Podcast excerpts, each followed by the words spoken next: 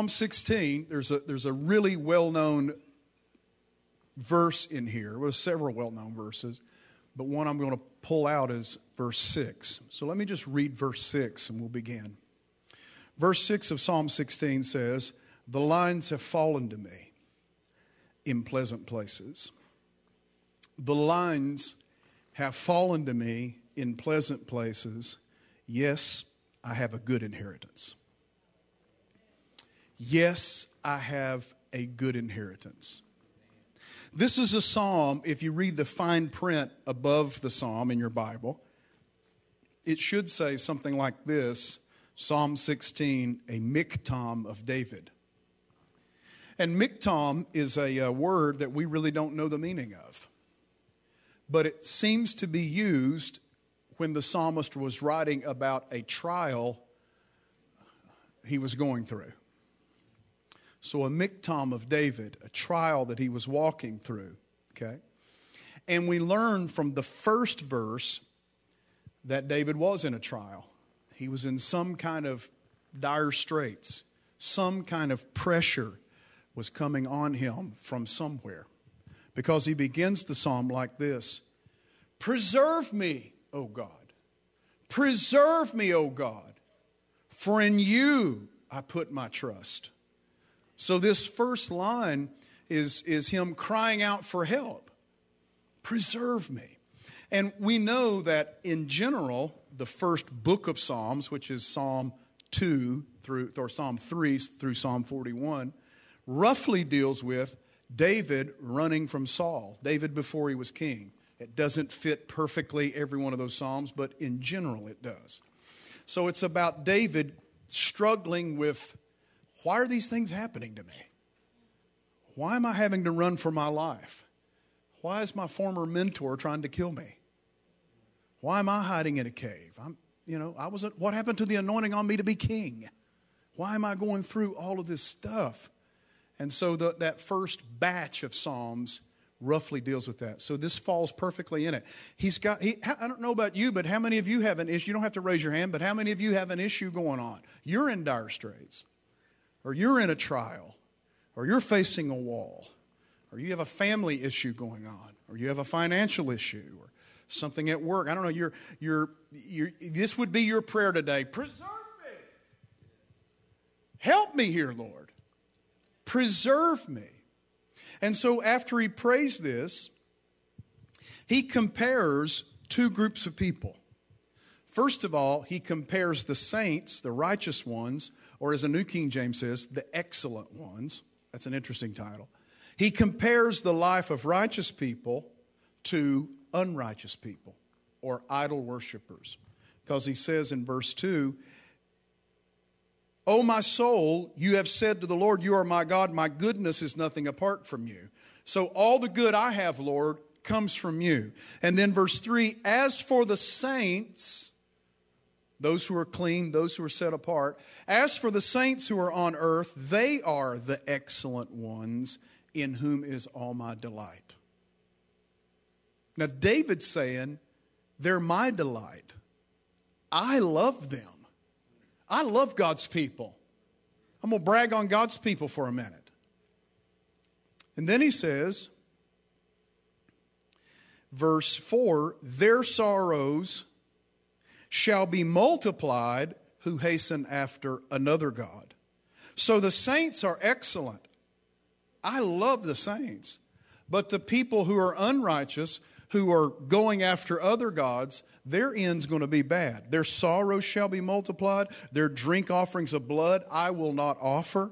They often would offer the, the blood of a bullock or, or goat or whatever, sometimes drinking the blood. And David says, I'll have no part of that nor take up their names. I won't even speak the names of the foreign gods.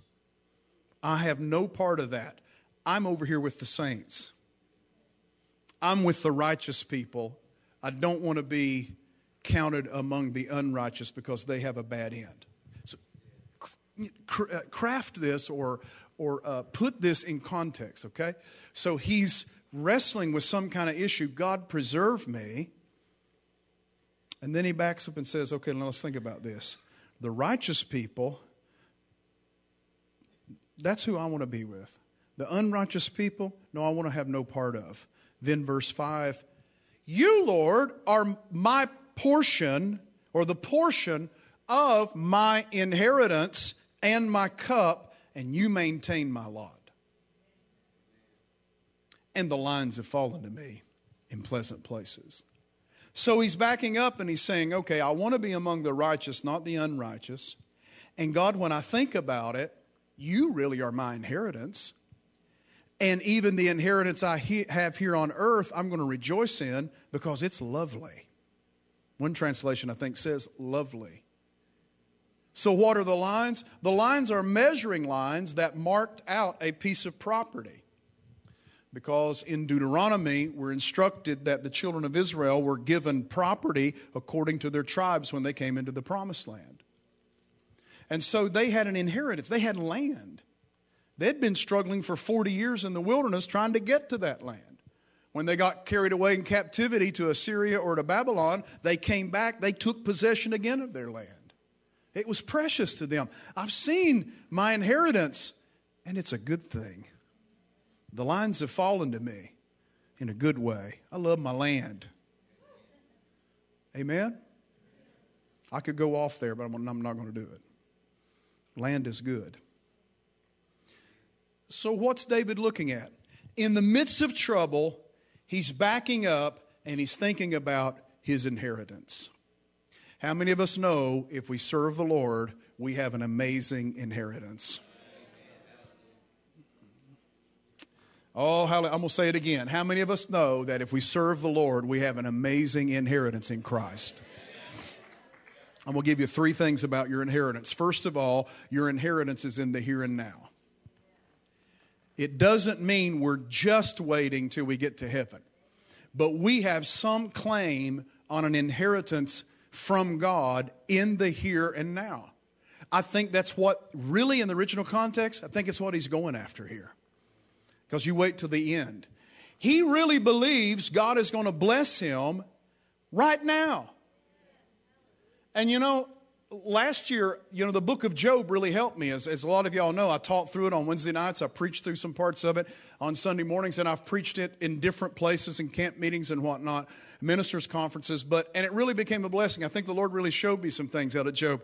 But one one doubt that came knocking on my brain during the whole thing was if bad things happened to Job and he was a righteous man, and if the wisdom literature is there to tell us why bad things sometimes happen to good people, then Lord, do I have any right to ask you for anything good? I know that sounds crazy, but it's just where, what I walked through.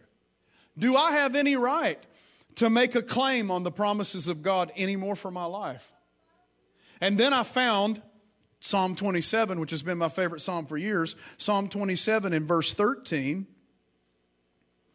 the psalmist said, I would have lost heart. I would have lost heart had I not believed that I would see the goodness of the Lord in the land of the living. And so I dug and researched land of the living. What's he talking about, land of the living? And you know what I found? It's profound. I found land of the living means it's the place where people are living.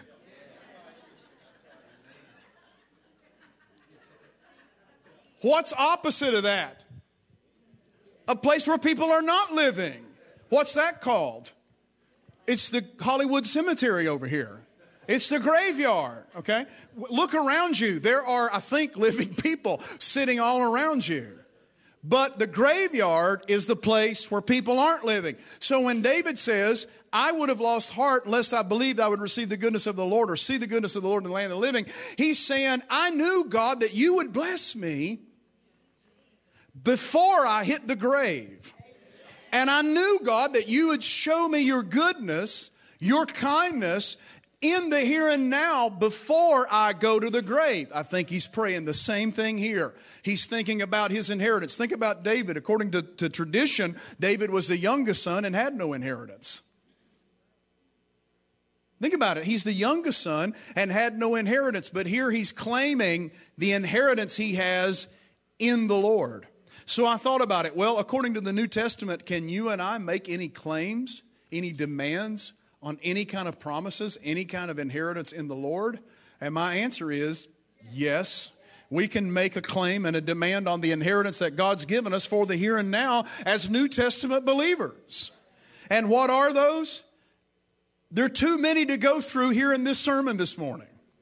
I could talk about the forgiveness of sins, the new life we have in Christ, the justification, sanctification, the infilling of the Holy Spirit, the gifts of the Spirit we have, the joy, the abundance, the all, the, the, all of this we have in Christ. But let me just focus on one thing. One part, I believe, of our inheritance in the New Testament, and I believe it's healing.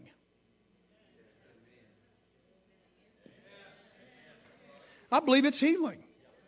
Just one piece of it. And, and, and, you say, well, Pastor Hans, I've prayed for people and they weren't here healed. Well, join the crowd. I've prayed for some people and had to preach their funeral. But I've also prayed for some people who were healed. And so I just want you to look at me, look, or look with me, at a verse in Luke 13, or a passage in Luke 13.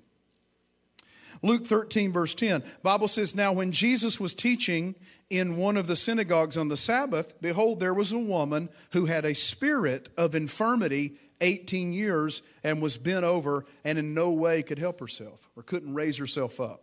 So think about this Jesus walks in the synagogue, he's teaching, and here's a lady bent over for 18 years. And Luke identifies her problem as a demonic spirit. Because if you remember in the tent meeting, Ted Shuttlesworth preached one night on the healing miracles of Jesus, and one third of all the listed miracles in the New Testament were associated with the spirit of infirmity.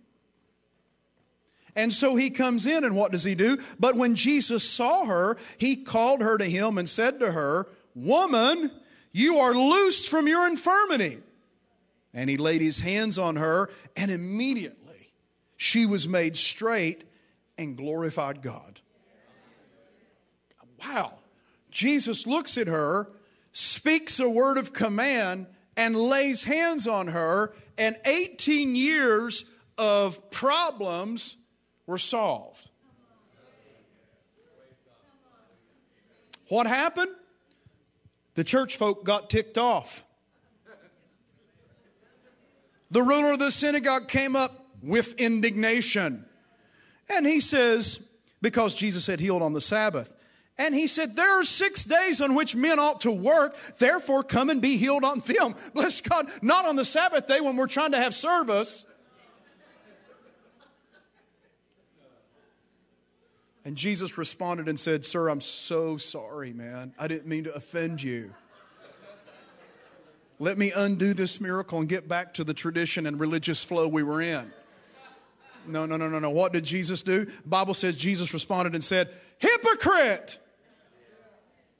Does not each one of you on the Sabbath lose his ox or donkey from the stall and lead it to water? Okay. He said, even you guys on your farm, you have enough sense to know if there's a problem, you take care of it. It doesn't matter, even if it is on the Sabbath. If your ox is messed up, you go get the ox out. We had a problem here in church, and I just took care of it. And then what he says in the next verse is really what I want you to look at. So ought not this woman, being a daughter of Abraham, whom Satan has bound, back to the identification of her problem was a demonic spirit. Think of it for 18 years is loose from this bond on the Sabbath. Here's what I read in all that. He looked at this woman and he said, and I believe the words daughter of Abraham are important because he said, this woman is a daughter of Abraham. She's in covenant with God. She has an inheritance. She has an inheritance as a daughter of Abraham, and part of that inheritance is that she should be healed. And she should be set free from this demonic oppression. So you can have your little religious service. I've come to set the captives free and make claim on the inheritance we have in Christ. Oh, somebody shout amen. Can we make a claim on the inheritance we have in the here and now? Can God actually bless us in the here and now? Can God actually hear our prayers in the here and now? Can God actually open up stuff for us in the here and now? Can God actually heal our bodies, cast out spirits? Can God raise people from the dead? Can God provide money out of nowhere? Can God open a door that no man could open for you? Can God make a way where nobody could make a way for you? Come on. In the here and now, we can make a claim on the inheritance we have. Somebody shout Hallelujah. Ah.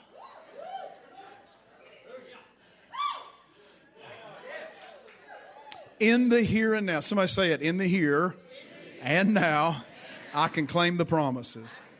Okay, second thing I learned about inheritance from Psalm 16 is that he says something that is so profound. It goes beyond any blessing we could receive in the here and now. He says this he says in verse 2, You are my Lord. Verse 5, You are the portion of my inheritance. Verse 7, I will bless the Lord who has given me counsel. Verse 8, I have set the Lord always before me because he is at my right hand and I shall not be moved. I think what David is saying is, I have a, an inheritance here, sure the property lines have fallen in pleasant places. But really, my ultimate inheritance is in the Lord. He is my portion. He is my cup, which is a metaphor of something I can hold on to and not let go of. He is my cup. He is my portion. He is my inheritance. And then he says in the last verses, he said, You will show me the path of life and in your presence is fullness of joy, and at your right hand are pleasures forevermore. Or as one scholar interpreted this, at, at your right hand is joyful abundance. So it may be great that God gives me blessings. It's amazing that God heals us, that God sets us free, that God provides for us. That's awesome. And it's like at this level. But I'm going to dare to say at the next level is the plain fact that I have Him and He has me. And Jesus is mine and I am His. And He is my portion. He is my inheritance. I am His child. He is my Father. And when everything is going wrong, think about David. Preserve me, oh God. He's in a problem right here. He's going through something. And in the midst of the greatest trial, he steps back and says, Yeah, but you know what? When I think about the Lord, He is good to me and if everything's going haywire in my life, I know I have God in my heart and I know He is the one who I set before me. And He says, In your presence, that term presence in, in, in Hebrew is face. So when I come to your tabernacle and I look on your face, I have fullness of joy. That is a man who has his perspective in the right place. He has the right perspective. Because how many knows when trials come, they come to shake our perspective and get our focus off? Because when, you, when, when, when trials come, fear associates with that, and fear tries to pull you away, and you want to start worrying about everything that's going to happen, even though it probably isn't going to happen, or everything that maybe could fall apart in your life. And then at night, he speaks of the night. Then at night, you really start worrying. Then you wake up in the middle of the night and you think, How am I going to pay my bills? What's going to happen to my kids? Oh my gosh, is my house going to burn down? Or is the wind going to blow off my roof? I mean, I, craziest stuff comes at night. And David says, even at night, I can back up and say, No, Lord, you are my inheritance, God. And when I look on you, I have peace and I have fullness of joy. Can somebody shout? Come on, punch your neighbor. I give you permission. Say, Did you get that? Third thing, third thing about inheritance that I see here is that it's good that we have an inheritance in this life and it's good that God's our inheritance, but our inheritance is going to last beyond death. It's going to last beyond death. Notice this, notice what he says in the last here. He says, verse 9 Therefore, my heart is glad and my glory rejoices. My flesh also will rest in hope, for you will not leave my soul in Sheol. nor will you allow your Holy One to see corruption. Now, Sheol's the grave, it's the place where the living are not, it's the dead place. Okay? I look at this in three different levels of interpretation. Number one, I think contextually, he's saying, God, you're going to come and rescue me, and you're not going to leave me to rot in this problem. I think that's where I think that's the context. God, you're not going to leave me out here, and you're not going to let my enemies overcome me, and you're not going to let these fears overtake me, and you're not going to let me die and not fulfill my days here on earth. You will not leave me to corruption. Can somebody say amen? He's claiming in the here and now the promises and his inheritance. Some of you need to do that. Some of us need to do that, right? God, you're not going to leave us to corruption. He didn't leave my friend to corruption. Brought him out, and Tony's in church today. Can somebody shout amen? Hallelujah. Some of you, if it hadn't been for the Lord on your side, you'd been dead and gone years ago. I'm one of those, I feel. If God hadn't been on our side, we'd never made it to this day. And He hasn't brought us this far to let us go now. He hasn't won all these victories to fail on us now. He's brought us to this point to see us through. But let's take it one step further in interpretation. I also think that the grave is important here because I think it means even when we pass through the grave, it's just a veil that we're passing through to step over into the other side. And when we get to the other side, we're going to really receive an inheritance because we're going to get everything that He's promised in the now. Okay, notice this. He says this in the book of Second Peter or First Peter. Praise be to the God and Father of our Lord Jesus Christ. In his great mercy, he has given us new birth into a living hope through the resurrection of Jesus Christ from the dead and into an inheritance that can never perish, spoil, or fade. This inheritance is kept for you in heaven. So we have blessings in this life and God is our inheritance already in this life. But, saints, when we step over on the other shore, we're going to walk into the fullness of our blessing. And I mean, unashamed, face to face, wide open blessings. Hallelujah. Oh, hallelujah. I'm going to preach like the old timers. We're going to walk the streets of gold. We're going to see the saints of old. We're going to see Jesus on the throne. We're going to go by the river of life. Hallelujah. We're going to shout. We're going to give praise unto God. It's going to last forever. It's never going to end. We're going to sing a song the angels can't sing. I've been redeemed by the blood of the Lamb. Hallelujah. Can't you, can't you see it right now? So, you know, for, I don't know, people have these near death experiences. And they're not scripture, so I don't want to take them at the level of scripture, but just look at those that we've heard through the years and, and those that I've listened to kind of have a similar theme.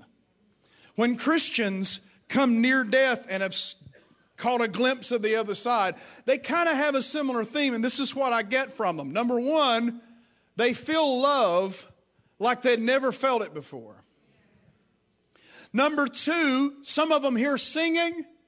Some of them see loved ones who have gone on, or angels, or Jesus himself. But there always seems to be the common thread of they don't want to return.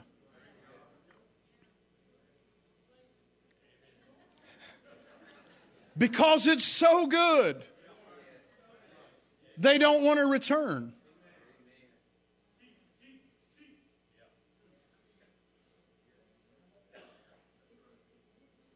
So I had a dear friend years ago.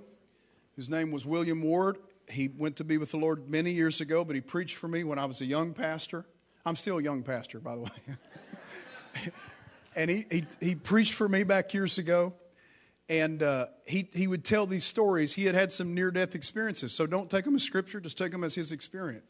But he had an experience where he was going to seminary and he had a professor who was teaching that hell was just a place, if you went there when you died, you would burn up and there would be nothing left of you. It was what we call annihilationism. And so Brother Ward came back to his uh, room where he was staying and he said, I prayed and I said, God, if that's the truth, I'm not going to preach. I'm not going to, I'm not going to, what's the use if we all just burn up and it's over? So he said, Lord, if there is a hell, take me there tonight. And he tells a story, it's his story. He tells a story that he slumped over to sleep and he saw his spirit descending and he saw his body still in the chair. And he was accompanied by spirit beings who took him through a tour of hell. And he went to different locations in hell. And it was absolutely spine chilling to listen to him tell this story. And he said, I knew the dream was, the knew the vision was real when he got to an ocean of fire. And he would see people come up out of the fire and their flesh melt off and reappear and then go back down in the flames. And he had, they saw a friend of his come out of the fire. And he called out to him and spoke to him, and he called back to Brother Ward. And Dr. Ward said the last time I saw the guy was living. So when I got released back to my body, he went to Washington, D.C., where his friend lived, and he went to his home and he knocked on the door, and his mother answered, and he asked for his friend. And she said, William, he's not here. He died a few days ago. And he said, I knew the vision was real. Now, now take this again as a vision. But he said, as I was walking through hell, I looked up and I saw the streets of gold. And he said, I cried with all of my voice, but they didn't hear me at all. And he said, I saw my mama shouting.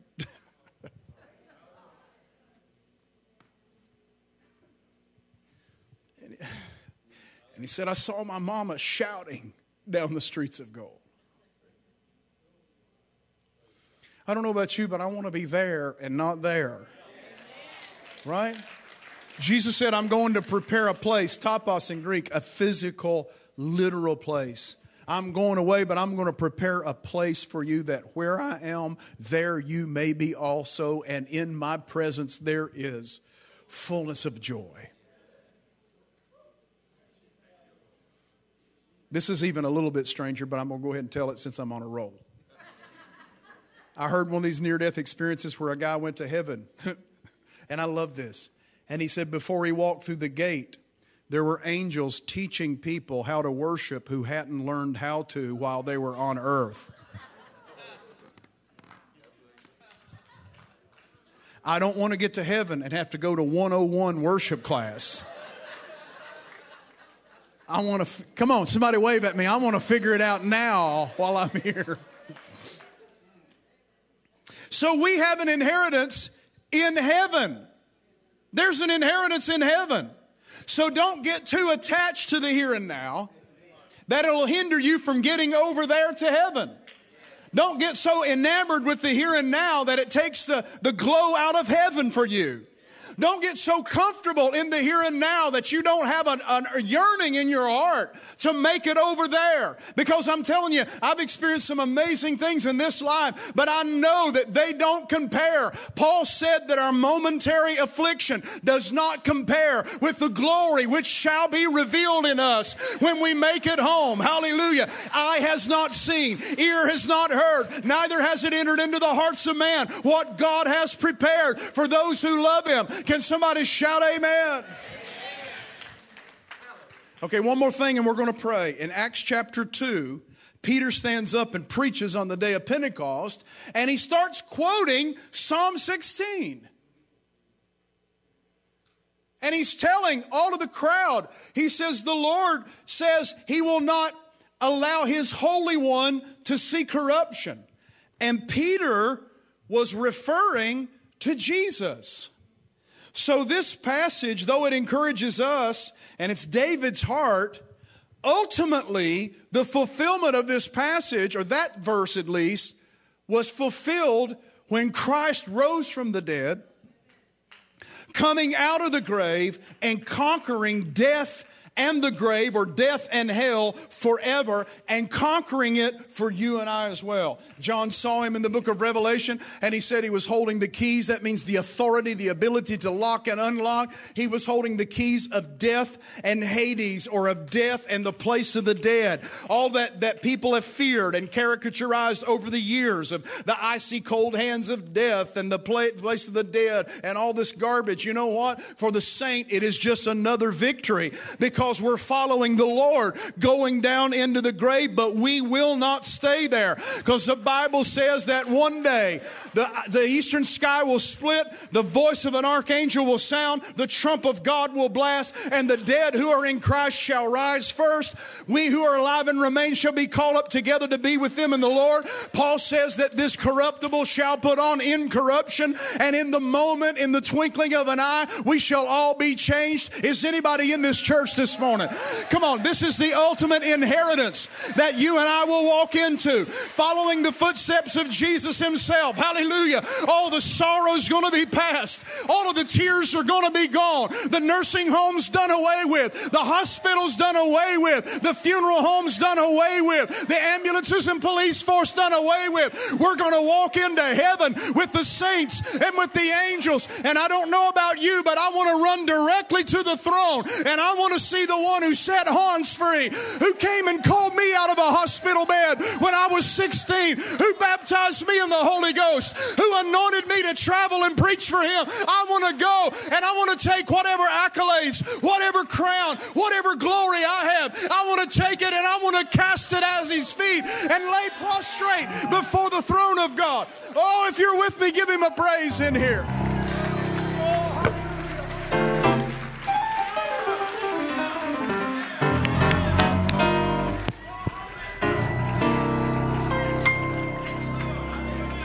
On, punch somebody, say you ain't seen nothing yet. Come on, punch somebody else, said you ain't seen nothing yet. Come on, you think we can dance down here? Wait till we have a new body. You think we can praise down here? Wait till I get a new body, man. One that my arms don't get sore, my knees don't pop out of place. One that doesn't have to have a couple cups of coffee to wake me up to come to service. Wait till I get in that body. Hallelujah. Wait till I don't have to sleep. Come on, somebody, wait till time is no more. Oh, hallelujah. And we're going to worship, we're going to praise, we're going to see the saints of old, we're going to see Jesus Himself, we're going to see the seraphim, we're going to see the four and twenty elders, we're going to see the four beasts, we're going to see the millions or billions of angels. Satan will be put in the pit forever, and we're going to rejoice because he'll be no more. The saints of God are winning the victory. John said, I saw a number that no man can number standing before the throne of God from every tribe and kindred and tongue and nation, worshiping the Lamb. I don't know about you, but I want to be right there. I want to be in that praise gathering. You've seen some good stuff here, but you ain't seen nothing yet. You wait till we get over there.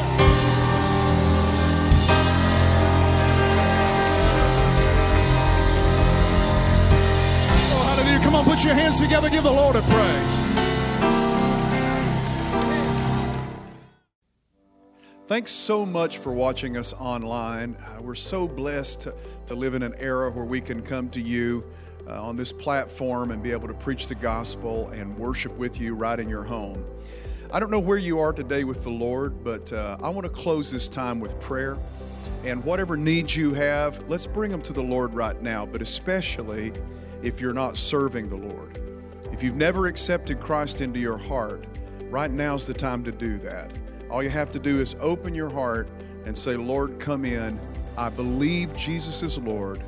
Forgive me of my sins. I want to change. You make that decision in your heart, then God's going to come in and He's going to do the rest. Romans 10, verses 9 and 10 says, If you believe in your heart and confess with your mouth that Jesus is Lord, then you'll be saved. In the book of Acts, it said, Call upon the name of the Lord, and you shall be saved. So let's pray for these two issues right now, okay? Pray with me. Father in heaven, I open up my heart. I repent of all my sin, and I ask Jesus into my life right now. And I thank you that my sins are gone, and I thank you that my life has changed. In Jesus' name. Now, Lord, I bring before you all the needs of the audience that's watching right now. Everyone who's hurting, they're struggling, they have issues going on we bring those needs to the throne of God in the name of Jesus. And we ask you, Father, to meet them, to bless right now through the power of your name. In Jesus' name we pray. Everybody can say amen.